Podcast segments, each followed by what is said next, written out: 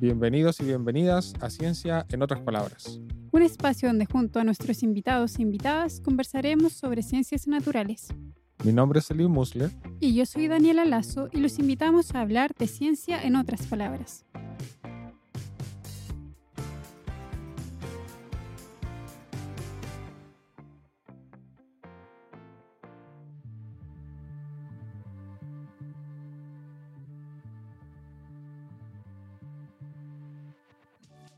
Episodio de hoy hablaremos de aves, de la gran diversidad de este grupo y también de ciencia ciudadana, de cómo los observadores de aves están contribuyendo, con información importante, al conocimiento de la biología de este grupo de vertebrados.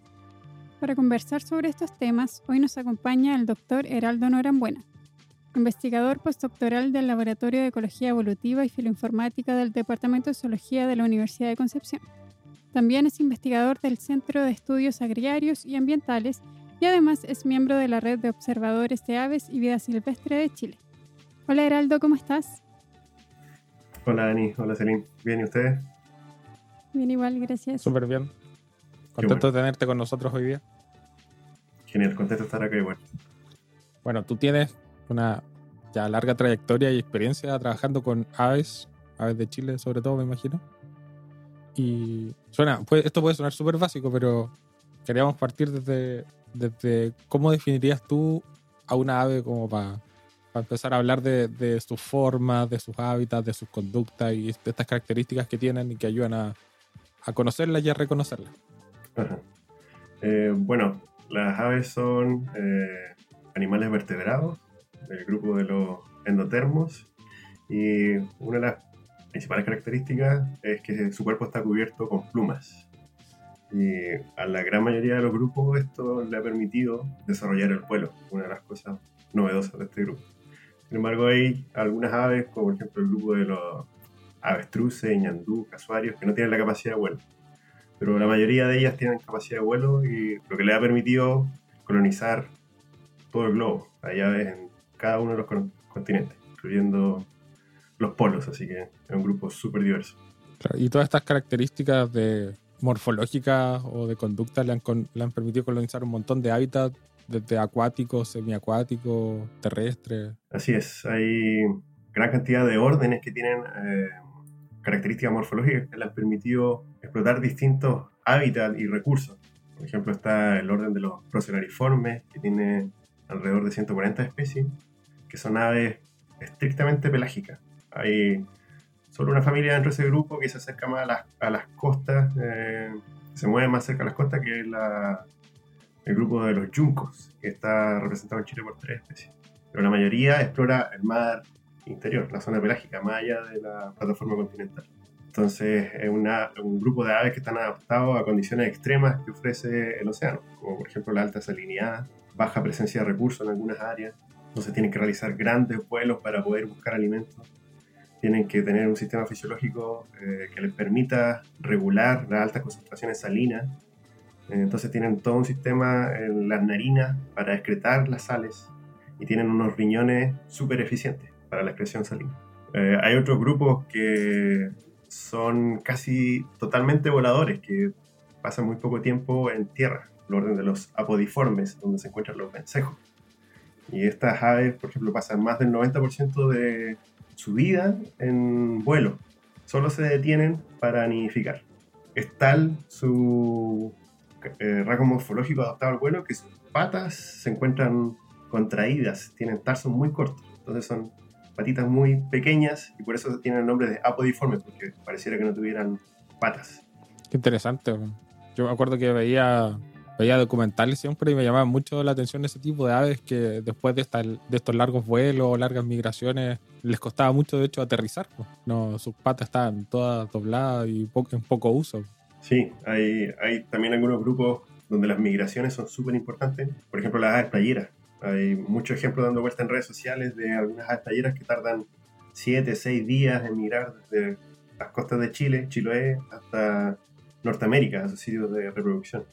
Y las migraciones dentro de las aves también juegan un rol importante en distintos grupos. Hay aves del grupo de los paseriformes, eh, son las aves más pequeñas, pero más diversas dentro de toda la clase de aves, donde tienen también para una distribución bastante complejo. Estamos hablando de aves que pueden pesar 10 gramos, son capaces de moverse cientos de kilómetros. Así que es súper interesante esa diversidad de formas que también le permite una diversidad de conducta y patrones de movimiento no muy frecuentes en la naturaleza.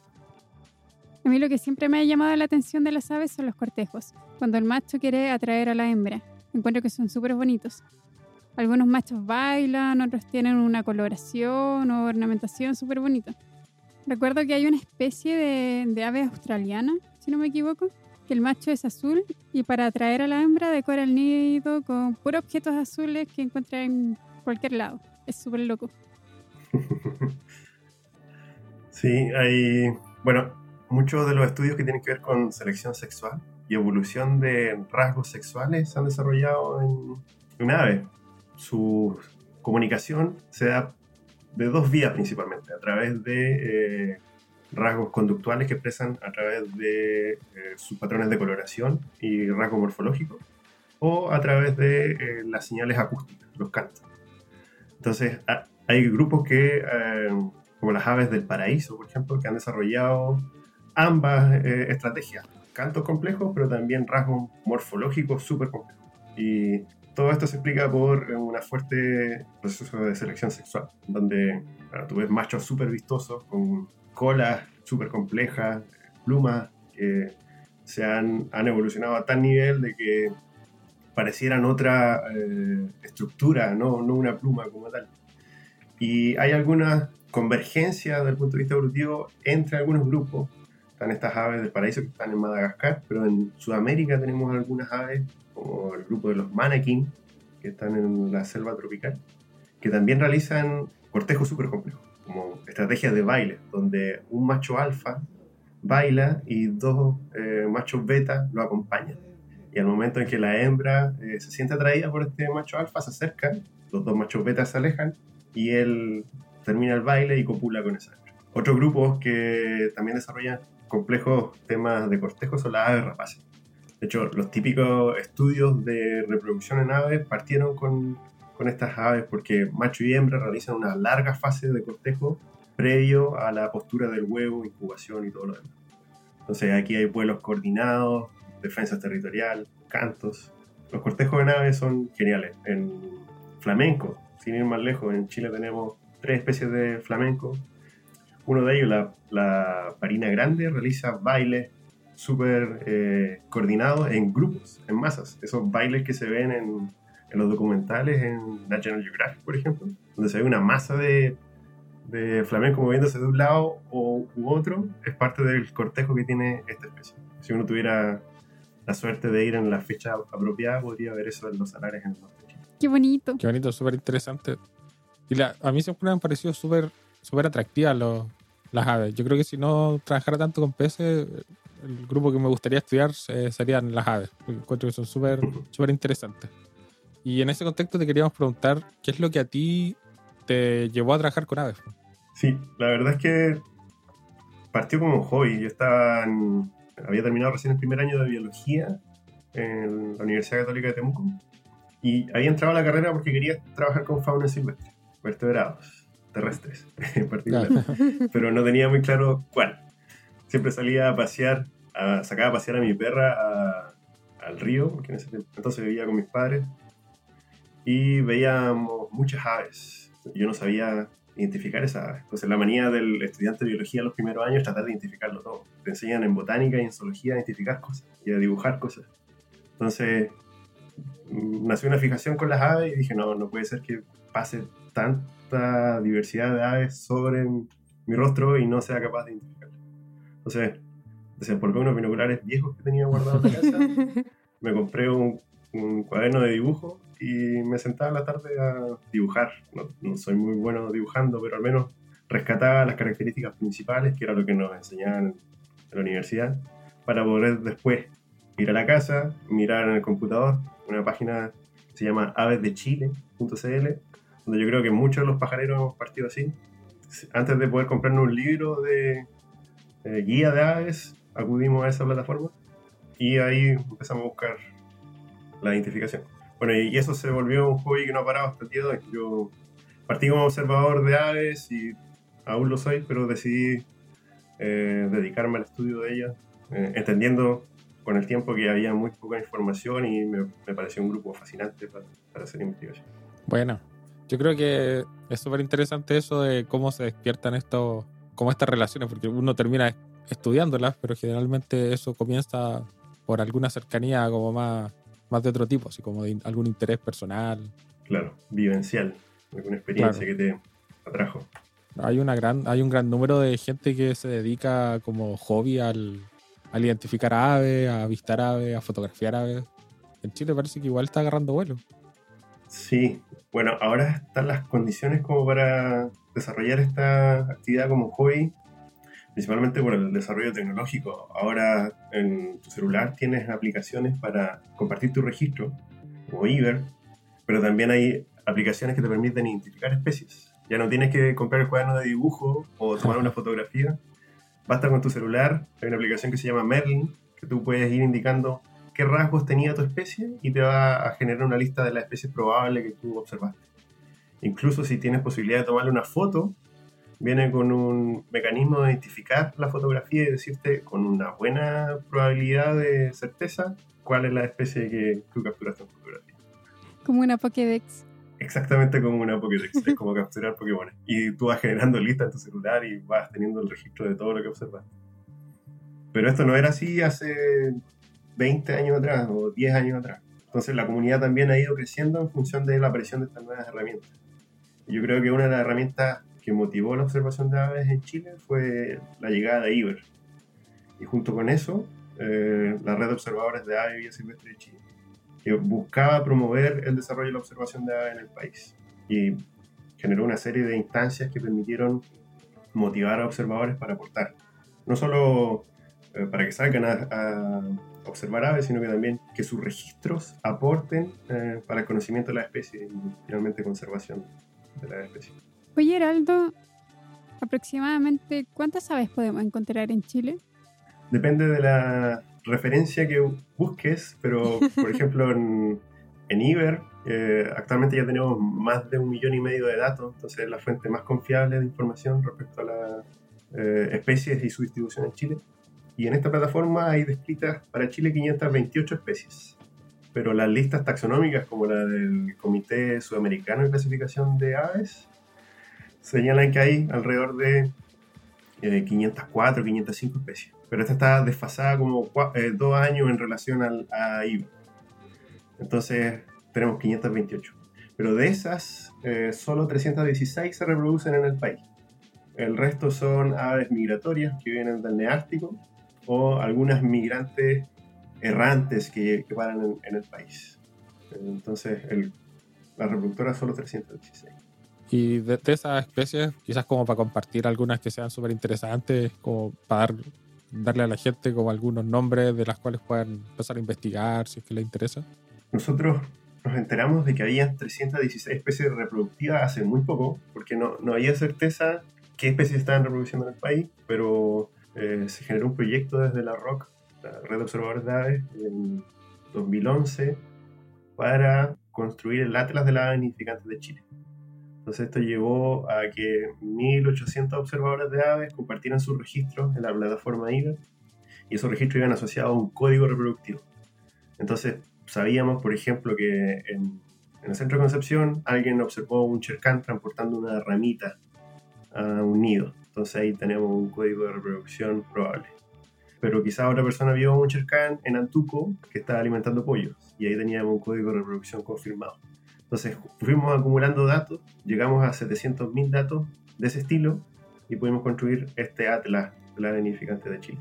Y recién ahí nos enteramos de que habían estas especies reproductivas, pero también aparecieron eh, especies donde había un gran vacío de información. Entonces hay especies que son comunes en, en nuestro país, pero que aún no tenemos certeza si están reproduciendo en el país. Entonces yo invitaría a poner ojo en, en estas en particular por ejemplo, en la Patagonia, hace algunos años ha sido frecuente eh, la presencia del pimpollo tobiano, que es un ave que está en estado crítico, peligro crítico, porque en Argentina su hábitat se ha visto bastante amenazado por efectos del cambio climático, pero también por un invasor biológico, que es el bisón, que está depredando fuertemente sobre los nidos. Pero la, han aparecido constantemente registros los últimos cinco años, entonces posiblemente está, podría estar nidificando en eso, pero necesitamos que la gente ponga ojo en esa especie porque sería súper importante verificar si es que efectivamente está, se está reproduciendo en Chile. Hay algunas especies en el norte, como el pepitero, que no sabemos si es que eh, se está reproduciendo en el país. Algo similar ocurre también con el bailarín chico peruano, que es una especie que solo llega al río Yuta, eventualmente un poco más al sur, pero no tenemos registro de nido en Chile, a pesar de ser una especie que uno ve con cierta frecuencia. Hay algunas garzas, una garza azul que lleva años establecida en el norte de Chile, pero que aún no logramos identificar su reproducción en el país. Y más cerca acá, en la región del Biobío, hay especies en la costa que aún debemos precisar, por ejemplo, su número. Hay algunas colonias de nidificación interesantes de Guanay, por ejemplo, en la península de Hualpén. Pero aún se requiere saber eh, efectivamente cuál es el tamaño de esas poblaciones, porque podría ser la más importante del sur de Chile, quizá una de las más importantes del país. Entonces, así nos pasa con muchas especies comunes. A pesar de que el, el atlas de la nidificante nos dejó muy buena información para 316 especies, también nos dimos cuenta que para muchas de ellas es muy poco lo que sabemos. Entonces, sobre todo en respecto a historia natural, falta mucha información para varias especies que son bastante comunes. Fue una tremenda iniciativa esa del Atlas de Aves Nidificantes de Chile.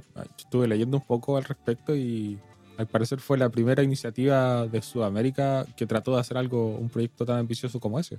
Sí, justamente. Los atlas de aves nidificantes son bastante comunes en Norteamérica y en Europa, pero hasta antes del nuestro no había ninguno, ninguna experiencia de ese estilo en el país. Eh, porque requiere mucho trabajo en, en, terreno, trabajo voluntario y cubrir grandes extensiones.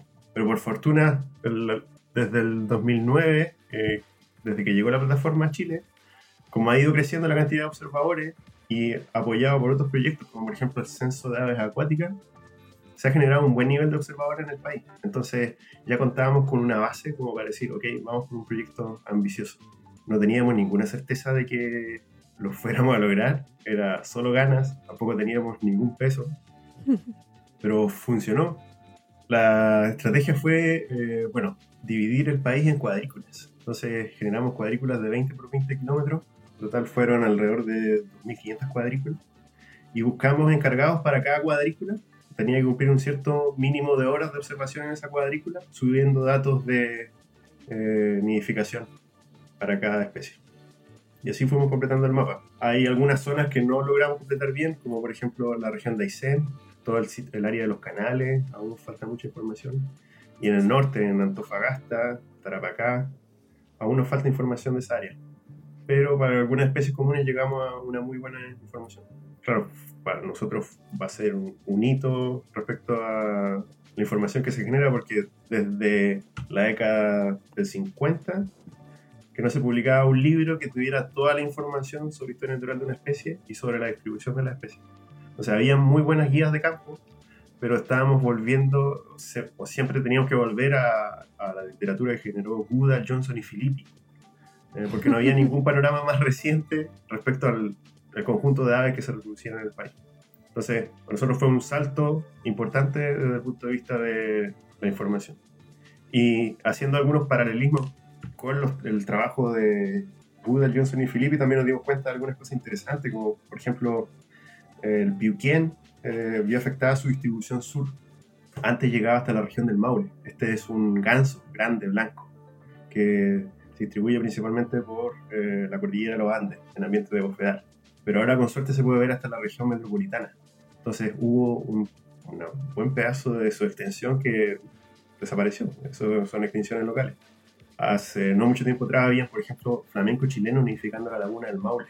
Hay un trabajo ahí de un profesor de la Universidad de Concepción, Francisco Ben, donde encontraron, unificación de esta especie en esa laguna, pero ahora ya no existe.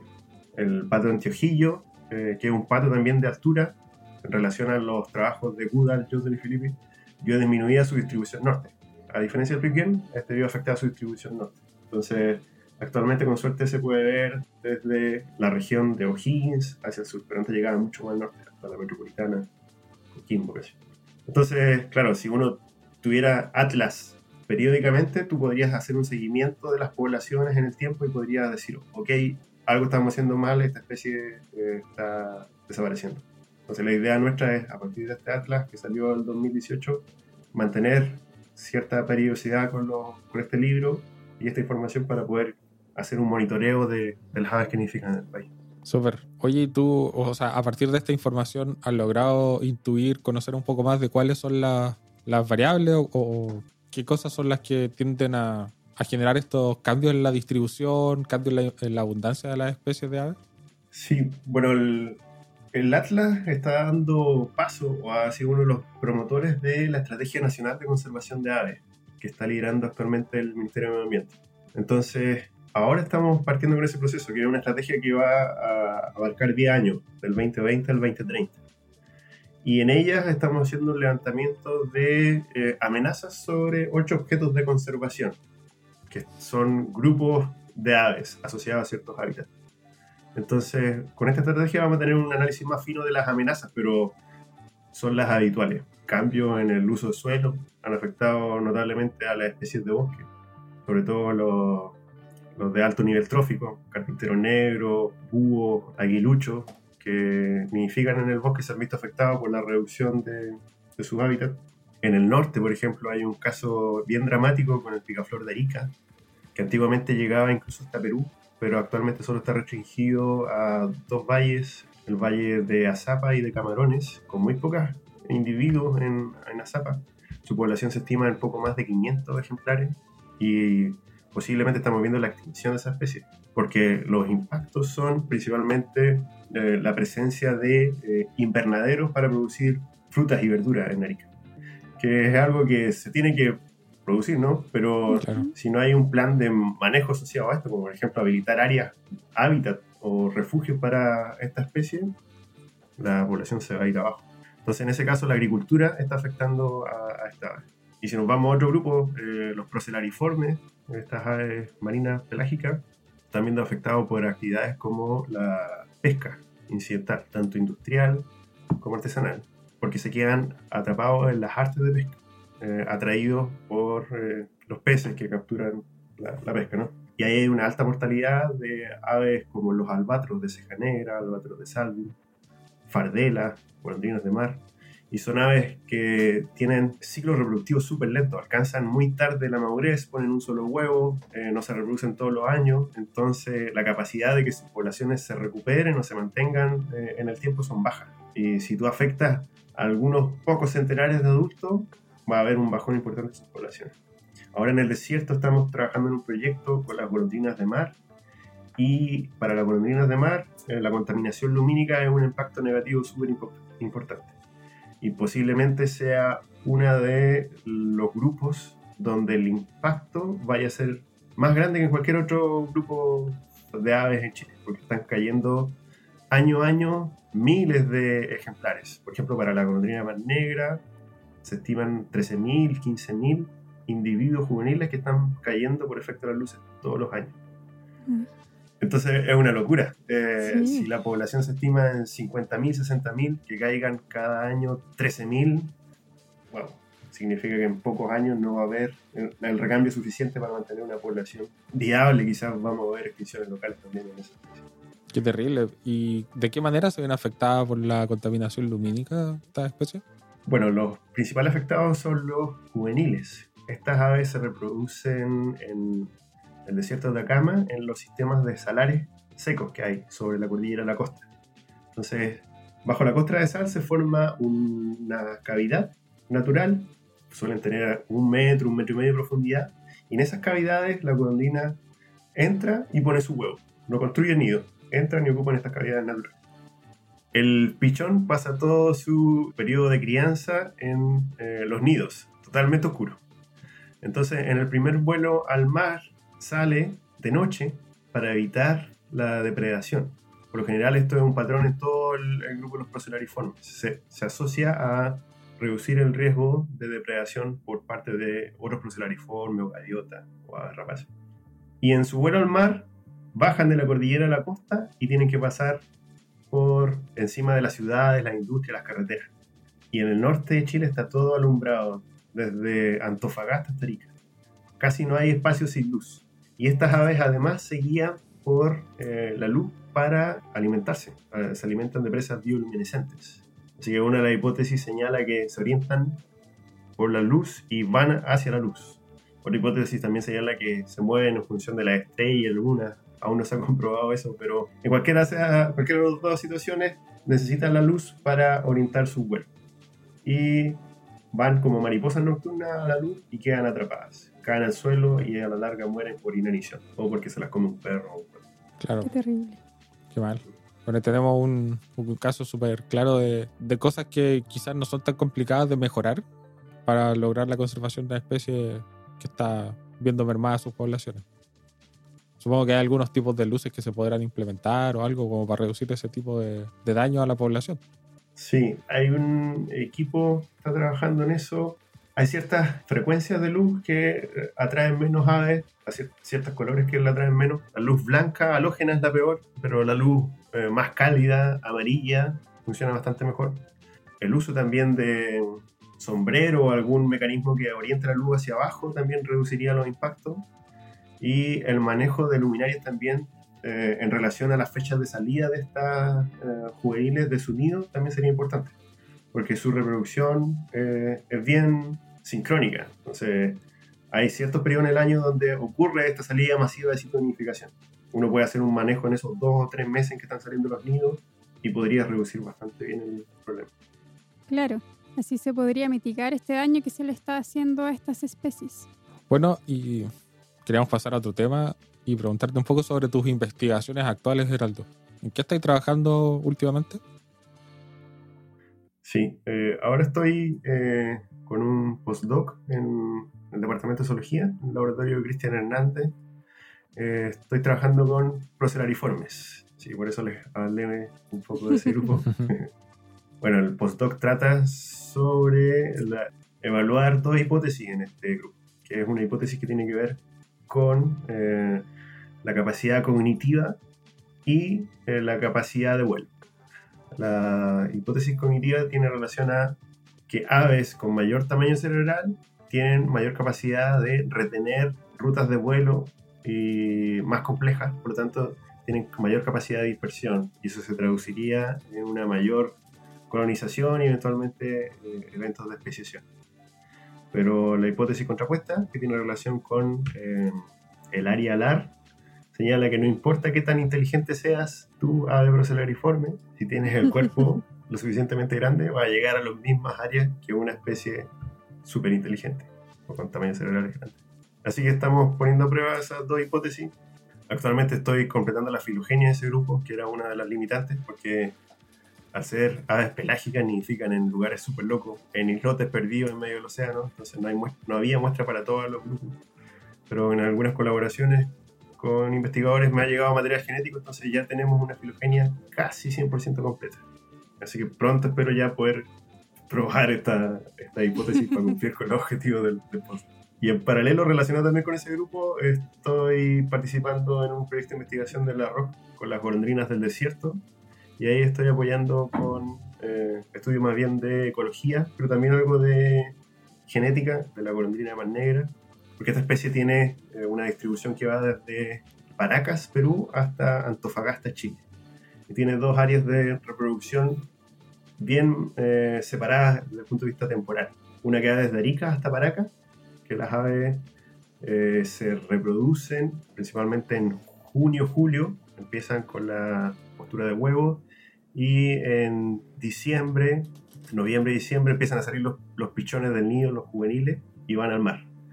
Y al sur, eh, en el área de Tarapacasta, Antofagasta, tienen otro periodo de reproducción. Ellos empiezan a llegar a los sitios de unificación en noviembre y diciembre y los pichones empiezan a salir en eh, abril, mayo. Entonces son dos temporadas súper distintas. Eh, y estamos viendo si es que hay algún nivel de conectividad reciente entre estas poblaciones o eventualmente estaríamos viendo algún proceso de especiación incipiente entre ambas especies. Se ha reportado en estos grupos que es frecuente cuando se separan temporalmente, podría haber algún proceso de especiación. Sí. Súper interesante. Una de las cosas que no queríamos dejar de conversar en este programa es sobre las cosas que tú estás haciendo en la divulgación científica, sobre todo pensando en esta revista en la, de la que participa la Chiricoca. No sé si nos puedes contar un poco de, de qué va esta revista y como para que la gente se entusiasme y, y la lea de vez en cuando. Tiene un nombre súper simpático. Sí. Eh, bueno, la chiricoca es un ave, una ave endémica de Chile.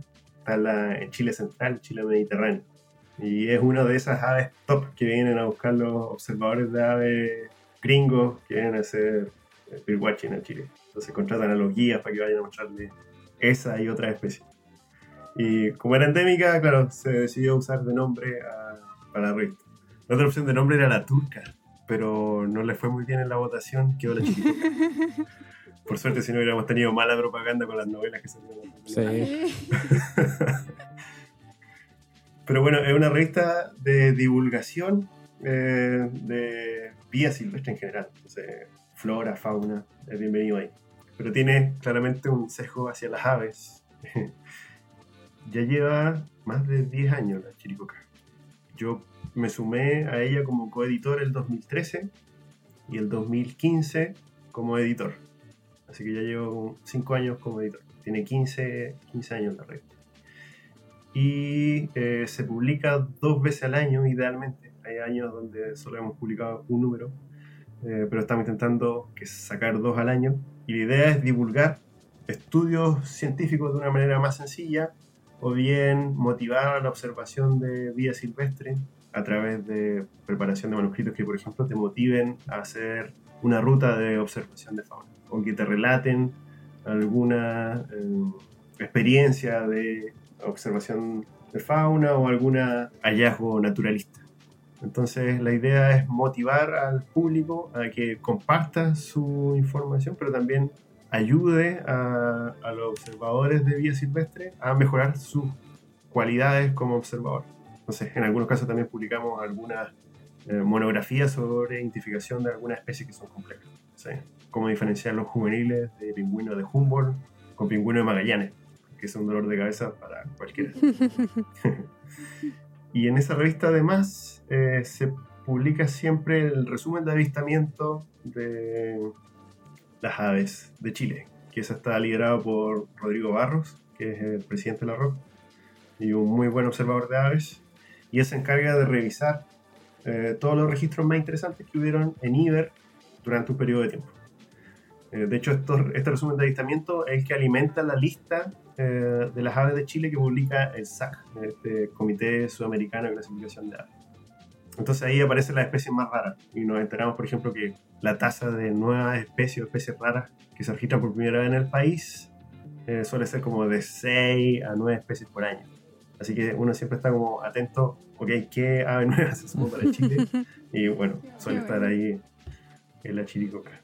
Y hace, poco eh, publicamos un número sobre eh, biodiversidad marina, un número especial. Entonces ahí puedes encontrar artículos como, por ejemplo, la- las tortugas de Chile, una narración de una expedición a las Islas del Venturada, información sobre la corriente Humboldt, eh, información sobre nuestro proyecto de la Golondrina. Entonces es bien diverso y la idea es que sea en un lenguaje amigable para que todo el mundo pueda leer y entender Claro, y esta revista es de libre acceso, pues es gratuita, de acceso libre por internet. Justamente. Invita mucho a la gente a, a que puedan participar como lectores o, o también publicando para quienes trabajan un poco más asociados a la ciencia o, o a la- al avistamiento de fauna silvestre. Sí, súper buena la iniciativa. Yo creo que vamos a dejar el link en la descripción del, del episodio para que la gente pueda acceder a ella. Súper. De todas formas, se los digo: www.lachiricoca.cl. Ahí están todos los números y las indicaciones para Más fácil no se puede. aportar. sí, no es como perderse. Bueno. Oye, en el, un tema que se nos, se nos estaba pasando, que igual es súper interesante en el mundo del estudio de las aves, es hay mucha participación ciudadana, parece, en el mundo del estudio de las aves. Sí, ¿Cómo se ha logrado esto? ¿Cómo, cómo se lleva esto? ¿Nos podrías contar un poquito sobre eso? Sí, ahora ciencia ciudadana está de moda.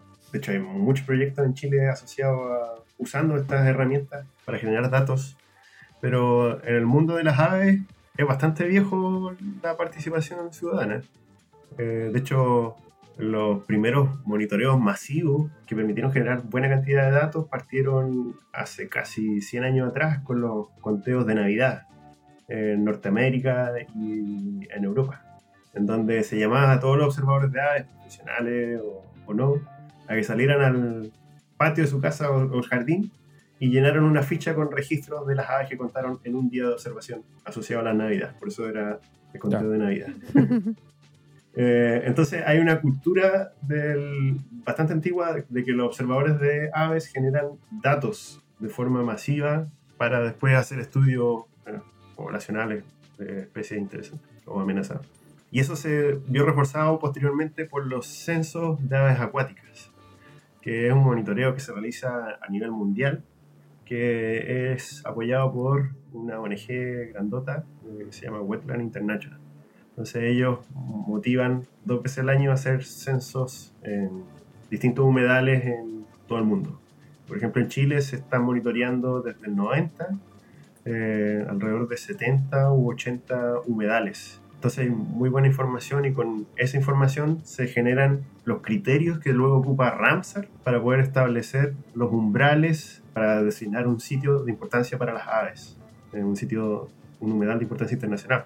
Entonces, teniendo toda esa cultura de compartir datos para aportar a proyectos, llega el 2002 una plataforma que promovió la Universidad de Cornell que se llama IBER. Eso fue generado, apoyado por la Audubon Society, la sociedad Audubon de Estados Unidos, que fue la que generó los conteos de Navidad hace 100 años atrás. Entonces, eh, los nombres se repiten.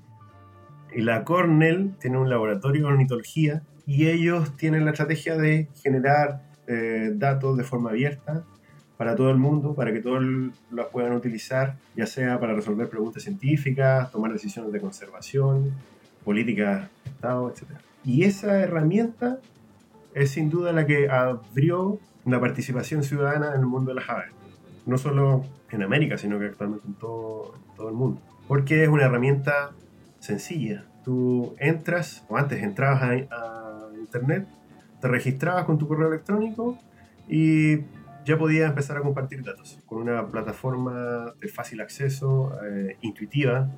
En cada botón que tú cliqueas tenías la, el asterisco, la I, que te da información para que no te equivocaras. Y la gente fue animándose y subiendo los datos.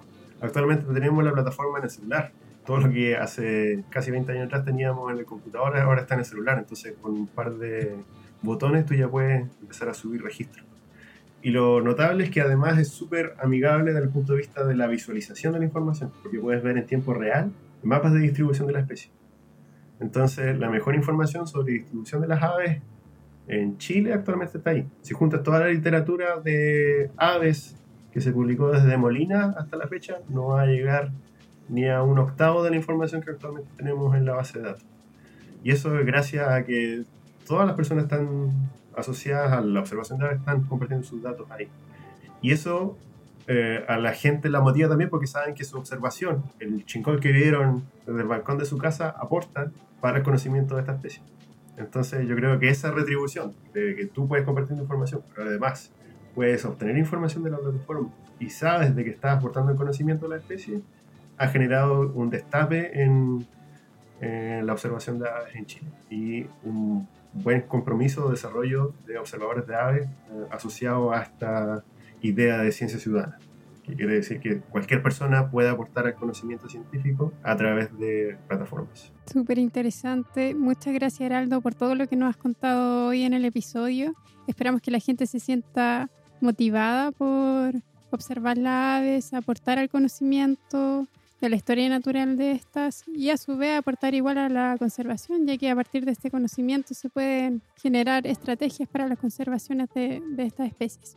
Así que muchas gracias por estar hoy junto a nosotros. Vale, muchas gracias a ustedes por la invitación y ojalá les guste a la gente este podcast y están invitados a revisar la Chiricoca, Iber y bueno, hay mucha información dando vuelta, así que bienvenidos al mundo de las aves, a los nuevos pajareros.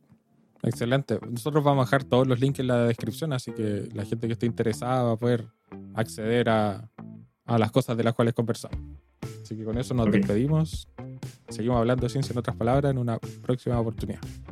Chao, chao. Chao.